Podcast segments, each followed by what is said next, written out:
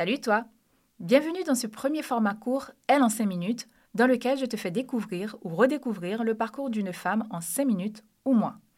Dans cet épisode, je te présente Cécile McLaurin Salvant, chanteuse de jazz exceptionnelle aux multiples talents et aux trois Grammy Awards. Si je te demande de me citer le nom de quatre femmes compositrices ou ingénieures ou anthropologues ou même entrepreneurs à succès, chez la plupart des gens, ça donne plus ou moins ça. Oui, on sèche à un moment et encore plus si on cherche des femmes racisées. Et pourtant, elles sont nombreuses à contribuer au progrès du monde en toute discrétion et bien souvent pas très loin de chez nous.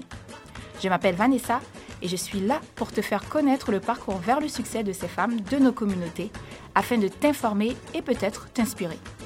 Avec plus de 8 milliards de personnes sur Terre, dont plus de 50% de femmes, il existe une multiplicité d'histoires et d'expériences qui valent la peine d'être entendues.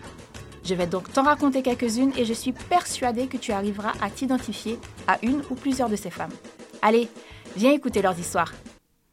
Cécile McLaurin Salvant est née en 1989 et a grandi à Miami, en Floride, aux États-Unis.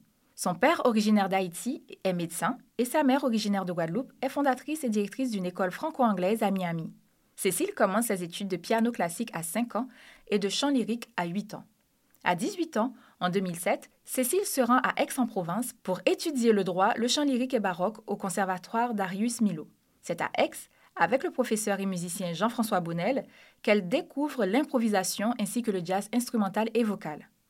En 2009, après une série de concerts à Paris, elle enregistre avec Jean-François Bonnel son premier album, Cécile, à l'âge de 21 ans. Avec son groupe Undecided Mourners, elle est candidate non retenue au tremplin musical de Crest dans la Drôme, mais Cécile remporte par la suite le prestigieux concours international de jazz Thelonious Monk à Washington un an plus tard, en 2010. Avec ce prix, elle obtient un contrat d'enregistrement avec le label Mac Avenue Records, avec lequel elle enregistrera ses prochains albums. Elle poursuit ensuite ses études musicales à la New School de Manhattan. En 2013, elle sort un deuxième album, Woman Child, encensé par la presse et nominé aux Grammy Awards de 2014 dans la catégorie Meilleur album vocal. En septembre 2015, Cécile sort l'album For One to Love, qui remporte cette fois-ci le Grammy Award du meilleur album de jazz. Award numéro 1. En 2017, à seulement 27 ans, Cécile participe au projet Woman to Woman, regroupant des stars féminines confirmées du jazz en provenance des États-Unis, du Canada, de la France, du Chili, d'Israël et du Japon, dans une tournée de concerts en France et à l'étranger. La même année, elle participe avec ses mêmes concerts de jazz à la publication de l'album Artemis qui sort en 2020 chez Blue Note Records. Après ce projet, Cécile sort son double album en public, Dream Daggers, enregistré dans des clubs de New York. Avec cet album, elle obtient son deuxième Grammy Award du meilleur album de jazz vocal. Award numéro 2.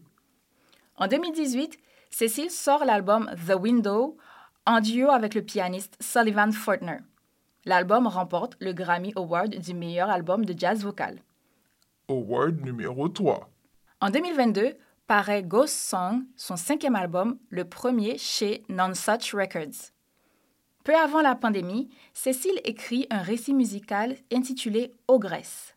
Ce conte de fées musical sombre, illustré par Cécile, raconte l'histoire d'une créature à la peau chocolat qui vit dans les bois et aime la chair humaine. Mmh. Cécile résume l'histoire ainsi. Elle tombe amoureuse, elle bouffe le type, elle meurt. Ok. Pour créer ce conte musical, Cécile s'inspire d'une peinture de l'artiste haïtien Gérard Fortuné représentant Erzuli, une divinité vaudou. Cécile interprète toutes les chansons de ce conte dans lequel elle joue également quatre personnages différents. Ayant connu un démarrage au ralenti en raison de la pandémie, Ogresse a été par la suite jouée sur plusieurs scènes à l'étranger et en France, dont le Philharmonie de Paris et la Cité de la Musique en 2022.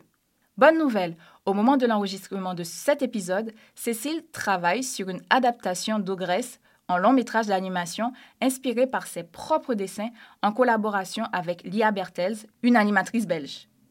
Eh bien moi, j'ai hâte de voir ça. Tu l'as compris, en plus d'être chanteuse, auteure, compositrice, Cécile est également dessinatrice.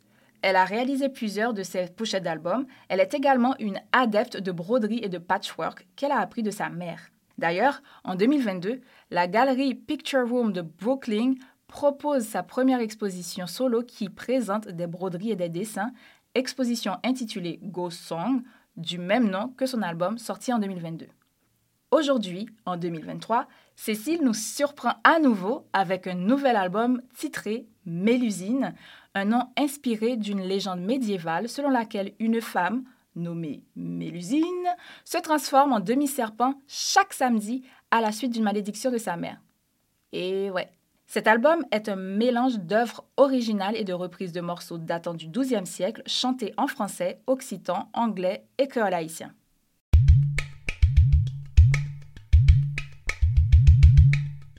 En ascension continue depuis ses débuts, Cécile est aujourd'hui une chanteuse iconique qui dépasse les frontières du jazz et brille dans de multiples registres. Célébrée pour son interprétation originale des standards, Cécile revisite aussi avec brio des morceaux du répertoire de jazz oubliés, peu enregistrés, tirés de films ou de comédies musicales. Artiste complète, Cécile s'approprie ses personnages avec théâtralité, malice et intelligence et éblouit le monde avec son art, sa technique, sa présence naturelle et singulière. Tu es arrivé à la fin de cet épisode. Bravo et merci pour ton écoute. J'espère que ce parcours de femme, à défaut de t'inspirer, t'aura été instructif. Tu l'auras compris, ce podcast est un moyen de mettre en lumière les femmes et leur cheminement vers la réussite afin de diversifier nos modèles et que toi, comme moi, on arrive enfin à nommer au moins quatre femmes référentes dans n'importe quel domaine d'activité sans se creuser les méninges ou aller sur Internet. Alors, soutiens-nous les femmes en t'abonnant, en partageant cet épisode, en le likant ou en le commentant. Moi, je te retrouve avec plaisir dans un prochain épisode de Nous les femmes.